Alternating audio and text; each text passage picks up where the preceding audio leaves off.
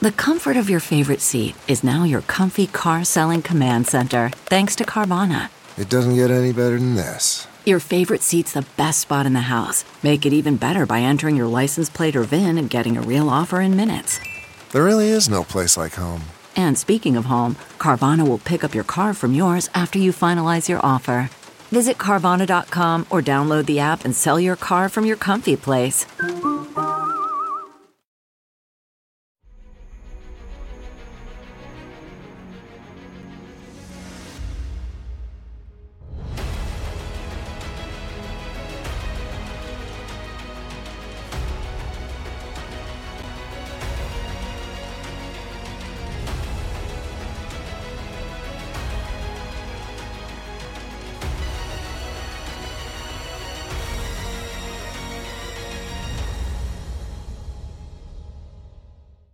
Hi, everyone. Judge Andrew Napolitano here for Judging Freedom. Today is Monday, December 18, 2023, one week before Christmas. Alastair Crooke joins us in just a moment on Does Netanyahu have an off ramp planned for Israel, for himself? But first, this.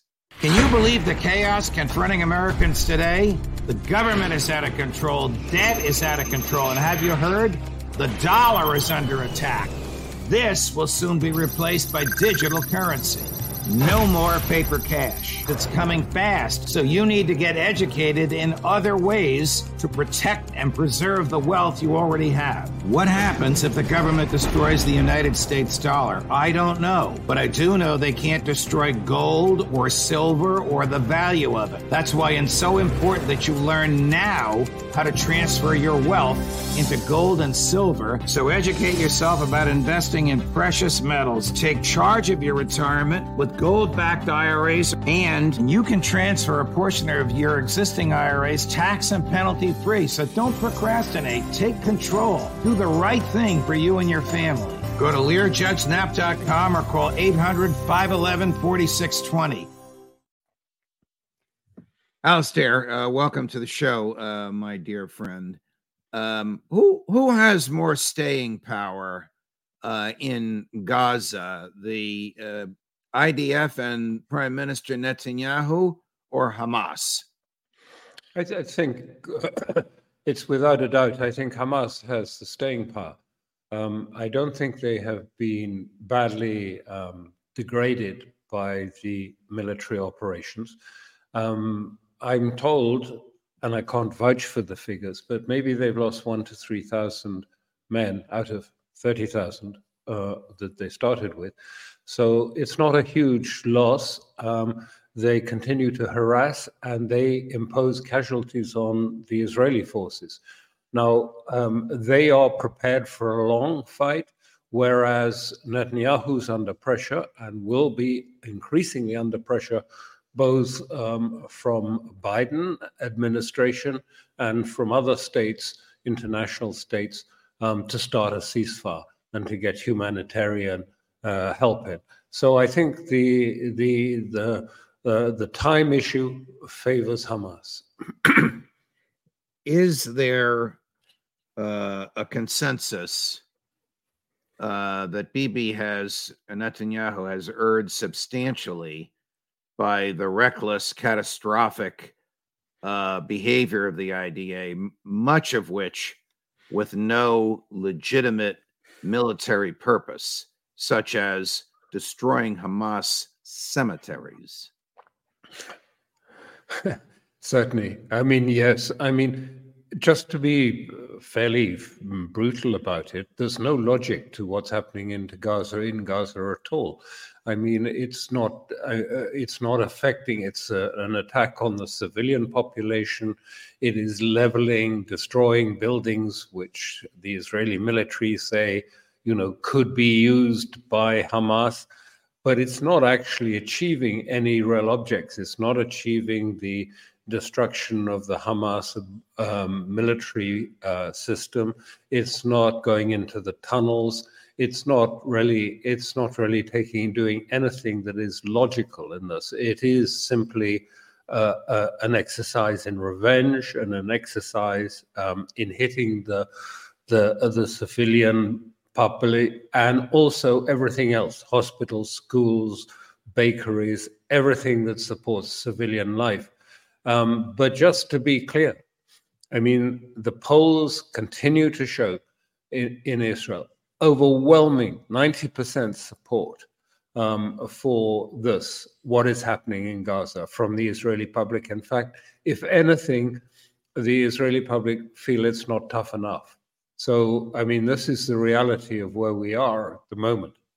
What do those polls show with respect to Prime Minister Netanyahu, personally, politically, and uh, in the near in the near future? Well, he he's being criticized. He's being quite severely criticized for what happened on the seventh of October, for the intelligence failures and the military failures. Although he's blaming the military and the intelligence service for as the cause of those failures, and said he didn't know anything about it till the morning uh, after. Um, so, uh, uh, but he's still in the polls. He's lagging. Um, so I think he he is desperately trying to survive. I think he wants to survive for the next two years. The next election is 2006, I mean 26, and he is um, obviously trying to stir up this base. This is the Likud base, and it's a hard right base. Remember, it was Likud in 48 um, and Irgun and the other, if you like, um, movements the, that was behind the ethnic cleansing of Palestinians uh, out of um, Israel um, by violence and killing and driving them out um, beyond the borders of uh, Israel. So this is uh, this is the group, and he's having some success, it seems, because he talks now you know, not about just Gaza and Hamas. He hardly mentions that. He's talking now that we are engaged. This is a new war of independence. This is a new cosmic war against of good against evil. We're not fighting for Israel. Actually, we're fighting for Western civilization against barbarism. And there is a resonance, and he is succeeding in turning this whole thing into a sort of biblical um, eschatological struggle um, against not just Hamas, but against all of the evil which he would describe as sort of coming from Islam or from Islamic civilization. Here, here he is, uh, very recently, cut number four, uh, Chris, uh, basically arguing that Israel is in a war for its own existence. We are in a war for our existence, in which we must continue until victory, despite the international pressure and despite the unbearable cost that the war is exacting from us in our fallen sons and daughters. Did you, um, in your years as a as a diplomat, once meet with the founder of Hamas? Oh yes, Sheikh Ahmed Yassin. What were the circumstances? What were the circumstances under which that meeting occurred? I asked to meet him. That's really, but of course, I was working for the European Union, so I had to take um, get the permission and the consent of the High Representative and the 12 member states. It was 12 member states at that time, which they gave me because I, I, I said to them very clearly you know, you're not going to be able to get any political solution to the Palestinian problem, you know, with Fatah divided from Hamas. Even if Hamas will not join in the negotiations, what you need from Hamas is that they won't sabotage them, they won't spoil them. And this was what was important. And therefore, it was important to brief and to bring a, a, alongside Hamas at that stage because the two were divided and they still are divided and were deliberately divided after 2006 by the antics of, of Blair and um, President Bush at the time, who wanted them completely divided. They wanted Gaza to wallow in poverty and the West Bank to be a sort of model modern state in a sort of consumer society mode. Before we get to uh, what you uh, what your impressions were and what you learned from the um, founder of Hamas before he was uh, murdered, um, in 2006, the Americans and the British supported a popular election in Gaza, but they never expected the outcome that they got. And then when the outcome came about, Hamas got elected. President Bush, um, Secretary of State at the time, I believe, Condoleezza Rice, uh, and Prime Minister Blair did everything they could to undermine, to negate the free and fair elections that they had promoted because they didn't like the outcome. Do I have that right? Okay, picture this. It's Friday afternoon when a thought hits you. I can spend another weekend doing the same old whatever, or I can hop into my all new Hyundai Santa Fe and hit the road. With available HTRAC, all wheel drive, and three row seating, my whole family can head deep into the wild. Conquer the weekend in the all new Hyundai Santa Fe. Visit HyundaiUSA.com or call 562 for more details. Hyundai, there's joy in every journey. What makes a life a good one? Is it the adventure you have? Or the friends you find along the way? Maybe it's pursuing your passion while striving to protect, defend, and save what you believe in every single day. So, what makes a life a good one? In the Coast Guard, we think it's all of the above and more. But you'll have to find out for yourself. Visit gocoastguard.com to learn more. You have it absolutely right. That is exactly what happened. They won the election, fair elections. It was a complete shock. And Condoleezza Rice said effectively, you know, this is what we meant by holding elections. We didn't want them to win it. And so then Blair produced a secret document or with um, the Americans, which the EU were not in, included in it, e- even though they had were engaged in this process, in, in, in which he would see the complete sort of separation of the two. And the result of that was, of course, that the instruments of power remained with Fatah in the West Bank, but Hamas had the legitimacy and had the credibility on the streets. But the two never came together, and therefore there could never be any political movement forward. So it effectively destroyed any political progress the, from then, 2006, until today, nearly 20 years. When you uh, met with the founder uh, of Hamas, um, tell tell us about the meeting and and tell us what he said Hamas was and why it was founded and what its purpose for existence is?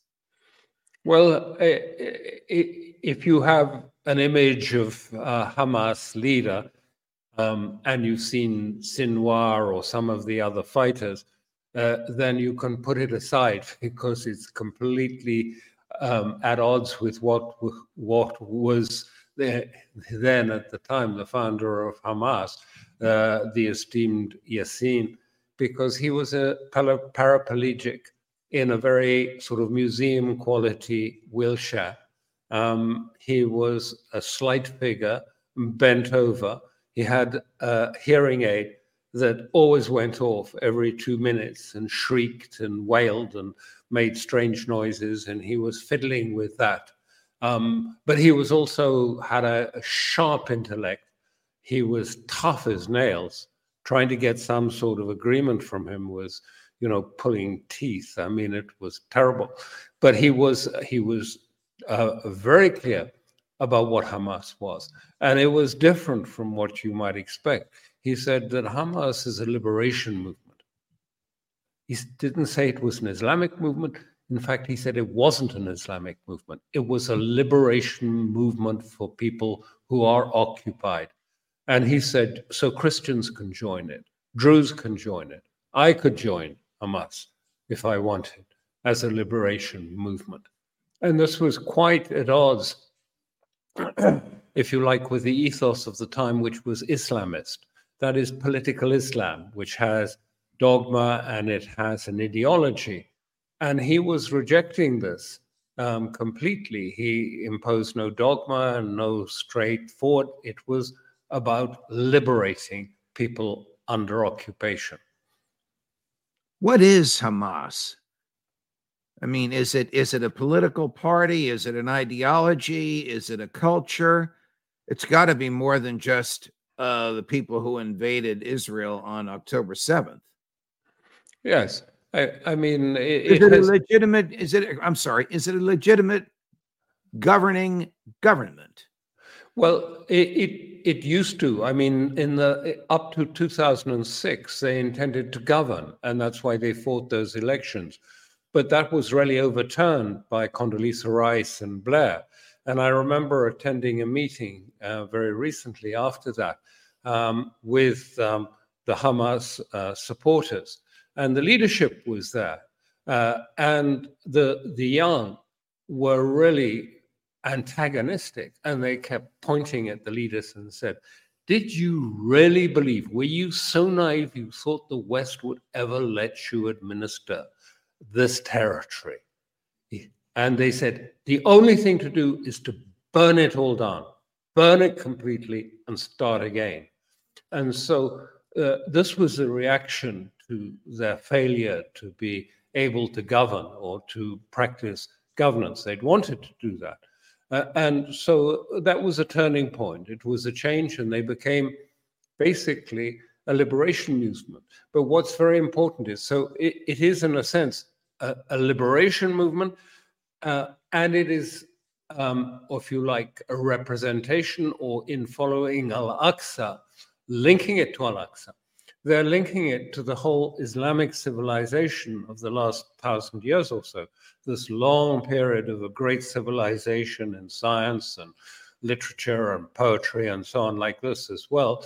But by linking it not to a particular movement or branch of Islam, so to Al Aqsa, which is the icon of this whole civilization, but it's not Shia, it's not Sunni, it is not Muslim Brotherhood, it is not Wahhabi, it is not Salafist. So they very cleverly, I mean, they've given it a sort of Islamic cultural tone, but no ideology, no dogma, no, if you like, doctrine um, for, for that. Anyone who is Muslim, anyone who's Christian and wants to join in the liberation from occupation, as he said, was free to join it. And this is why it's so potent at the moment, because you know, it actually really very much chimes with what's happening all around the world, where we have this sort of what I call, you know, it was a successor to the Bandung movement from the 50s, but it is a new independence, if you like, um, push that is coming from the global south and from, uh, from all around the world. They don't want to be, if you like, under hegemony. They want to break loose from Western hegemony. They don't want any more of colonialism. Um, they want to get, regain their sovereignty. And this is uh, so, uh, if you like, uh, Hamas gelled very well with the, the, the wider ethos that is promoted both by China and Russia and the BRICS as a whole. So it's something which has much wider ramifications. And I think it explains why so many on the ground, you know, in the rest of the region, I mean, the huge support there is now for Hamas. If it was just for the Muslim Brotherhood or a particular orientation of Islam, it wouldn't be there. But they're standing for something bigger. They're standing for something more important, if you like. It fits very well with this whole idea of you know moving from a multi or unipolar world to a multipolar multipolar world, a multipolar world um, of civilizational values, their civilizational values. In this case, the values of Islam, not precisely defined, but as a project that has been in existence for a thousand years and more. Can uh, the IDF defeat Hamas? Or is that like trying to catch all the butterflies in the world? I mean, is it is it is an i is it an idea that obviously can't be Hmm. defeated? Some of the people who embrace the idea can be killed, but the idea can't be liquidated. Exactly. It's an idea, it's a spirit, it's a sort of sense of justice, you know, justice in the big sense of the world, um, the pursuit of justice. and the pursuit of the independence of uh, human beings. So it has a huge, um, if you like, appeal and cannot be defeated in that way. I'm not does, even sure. Sorry. Does the Israeli public expect the Netanyahu government to defeat, crush, eradicate an idea? Uh, yes, uh, that is the expectation. and the expectation is that um, that when, if you like, when the Palestinians look around at Gaza and see the destruction, when they see everything destroyed, schools, hospitals, everything, then they will turn on Hamas and they will uh, turn against them. But that is the opposite to what's happened. Actually, the young people, the people in Gaza, you don't hear them criticizing Hamas, going against Hamas at all. And in fact, the, the support for Hamas is spreading to other parts of the world, particularly in places like Jordan, also in Egypt. So, uh, no, it's not something that they can, they did think that, you know, if they, you know, that they would show the Palestinians such destruction, such loss of everything in their civilizational life, if you like, that, you know, bread and water supplies and everything, break all that, and then they would turn on Hamas and they'd throw them out and the IDF would kill them. But that hasn't worked. Here is uh, an interview. It's a little it's a little testy and a little bit difficult to follow because they keep cutting each other off but it's an interesting uh, interview on British uh, television with the Israeli ambassador to Great Britain about um, two state solution, Palestinians. Are there differences among the Palestinians? It's it's testy and irritable, but I'm anxious to hear your thoughts on it. You two-state solution. What Is there did. still a chance for a two-state solution? I think it's about time for the world to realize that Oslo paradigm failed on the 7th but, of October, and we need to build a new one. And in but, order to build a new one. Does that new one include the Palestinians living in a state of their own? Does, think, is that what it includes? I think the biggest question is what type of Palestinians are on the other side? This is what Israel no, realized on the 7th of October. Though? The answer is absolutely no, and I'll tell you why. Well, then because how can there the be moment, peace? No, how can there be peace in The reason there is no peace Israel is because the Palestinians... Can, without offering Mark, a state to Palestine. How Mark, can there be peace in Israel? Israel knows today, and the world should know now, the reason the Oslo Accords failed is because the Palestinians never wanted to have a state next to Israel. They want to have a state from the river to the sea. So the two state solution is dead. Why are you obsessed with a formula that never worked, that created this radical people in the other side? Why are you obsessed with that? What do you think? Does, does well, she does she represent the views of the Netanyahu government? I think the answer to that is probably yes. Does she represent the views of the Israeli people? I'll let you opine yeah, on that. Are, yeah, are, yeah. Her views, are her views constructive? No, I think you know that people you know who still got this image of Israel that did exist. You know the kibbutzes and the people who went to the kibbutzes and worked there in their summers have got a view of a sort of liberal European Judaism, um, and that's gone. It's a very different world now, and it'll probably surprise you. But what I will say to you is that actually she's right. Um, the Oslo Accords completely failed um, to produce a two-state solution. I've written long ago. I was trying to explain this to the European Union um, nearly 20 years ago and saying, look, it's been failing for 17 or 20 years. Isn't it time you asked yourselves why it's been failing? What's wrong and what the problem is? Because you can't just go on saying two state solution, two state solution like a sort of um, a formula if you don't actually um, think about what you're saying and to think about what that means anymore. So the two state solution has failed. And what, in a sense, and this is what I've been uh, writing a little bit about is, you know, that actually the Israelis think they've done a two state solution. It is actually an apartheid solution that they've done, um, that it was operating. This was how they would do it. It was, in, if you like, it was enforcement. it was deterrence, it was, if you like, control and the separation into small groups of Palestinians. Uh, and this is what they envisaged would work. But what's ended it now was predictable.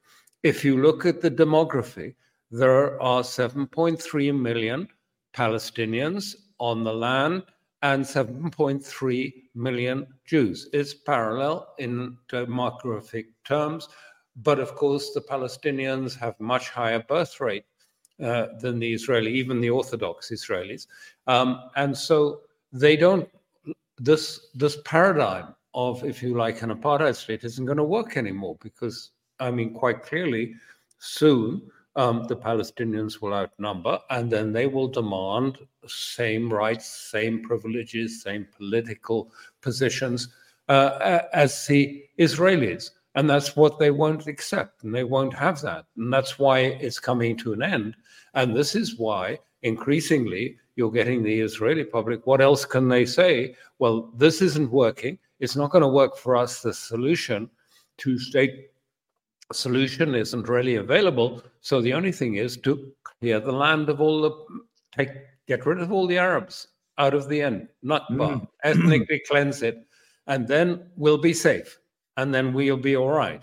Now, uh, they tried that in 48 and it didn't work. And I predict it won't work if they do try it again now. But you can see the logic of, of uh, where they are because the whole Oslo process was based on the Palestinians, if you like, assuring the security of the state of Israel. The Palestinian Authority was set up as a sort of Vichy force that would provide Israel and cooperate with Israel and arrest Palestinians and turn them over to Israel for imprisonment. And that's what's been happening. But increasingly, the Palestinians are getting more and more tense and more and more unhappy with their situation and more and more ready to rebel against all of this with an uprising, with an intifada, or, or what have you. And um, there is no uh, so the whole paradigm that the Israelis r- relied on of this deterrence and enforcement uh, and the vision of the Palestinians separated in separate roads, separate structures, separate areas has collapsed. It collapsed on the 7th of October uh, this year. And now they have the same problem in the north, they have the same problem in Gaza, and they have the same problem in the West Bank. And this is why when Netanyahu says the sort of thing that you said to, uh, uh, you showed us just now, it, it resonates with many Israelis. And they say, okay, if we can't get a two state solution, if it's no longer available, which they generally believe, and I think is true, then the only alternative is population removal, clear them mm-hmm. all out. Does Netanyahu have an off ramp? I mean, at uh, some point, at some point, the war has to end, and whenever it ends, uh, Hamas will come back. What is Bibi's off ramp, either personally, politically, or geopolitically? Well, he needs um, sort of two off ramps. I mean, the first one is he needs an off ramp out of out of Gaza because he's not achieving the objectives that was he set for himself in in Gaza, which was the destruction of Hamas and, if you like, the end of um, Gaza as a governing state. Um, and he, that is becoming increasingly obvious to, um, to the Israeli public. So he needs an off ramp out of there. He needs, if you like, let's call it a diversion rather than an off ramp. And the diversion is going to be uh, in Lebanon, I suspect, because already the defense minister, Gallant, has said very clearly we must get the Israelis that were, if you like, removed from the north of Israel because of Hezbollah on the north. We need to get them back home. We want to get them back home, and I undertake to get them back home in January, next month, in other words. And but to do that, we have to remove Hezbollah from the south of Lebanon because all of these residents are very vocal. And the residents of Metula, for example, are saying, we're not going back. Of course, we're not going back. Look at the fence. We can see the fence from our houses. And what's on the fence? Hezbollah flags. And the other side, Hezbollah fighters. We're not going to go back there. You have to remove them. And so he's undertaken, he says, if we can't do this by diplomatic means, then we will find other means to change the status quo in Lebanon between the River Litani and the southern border.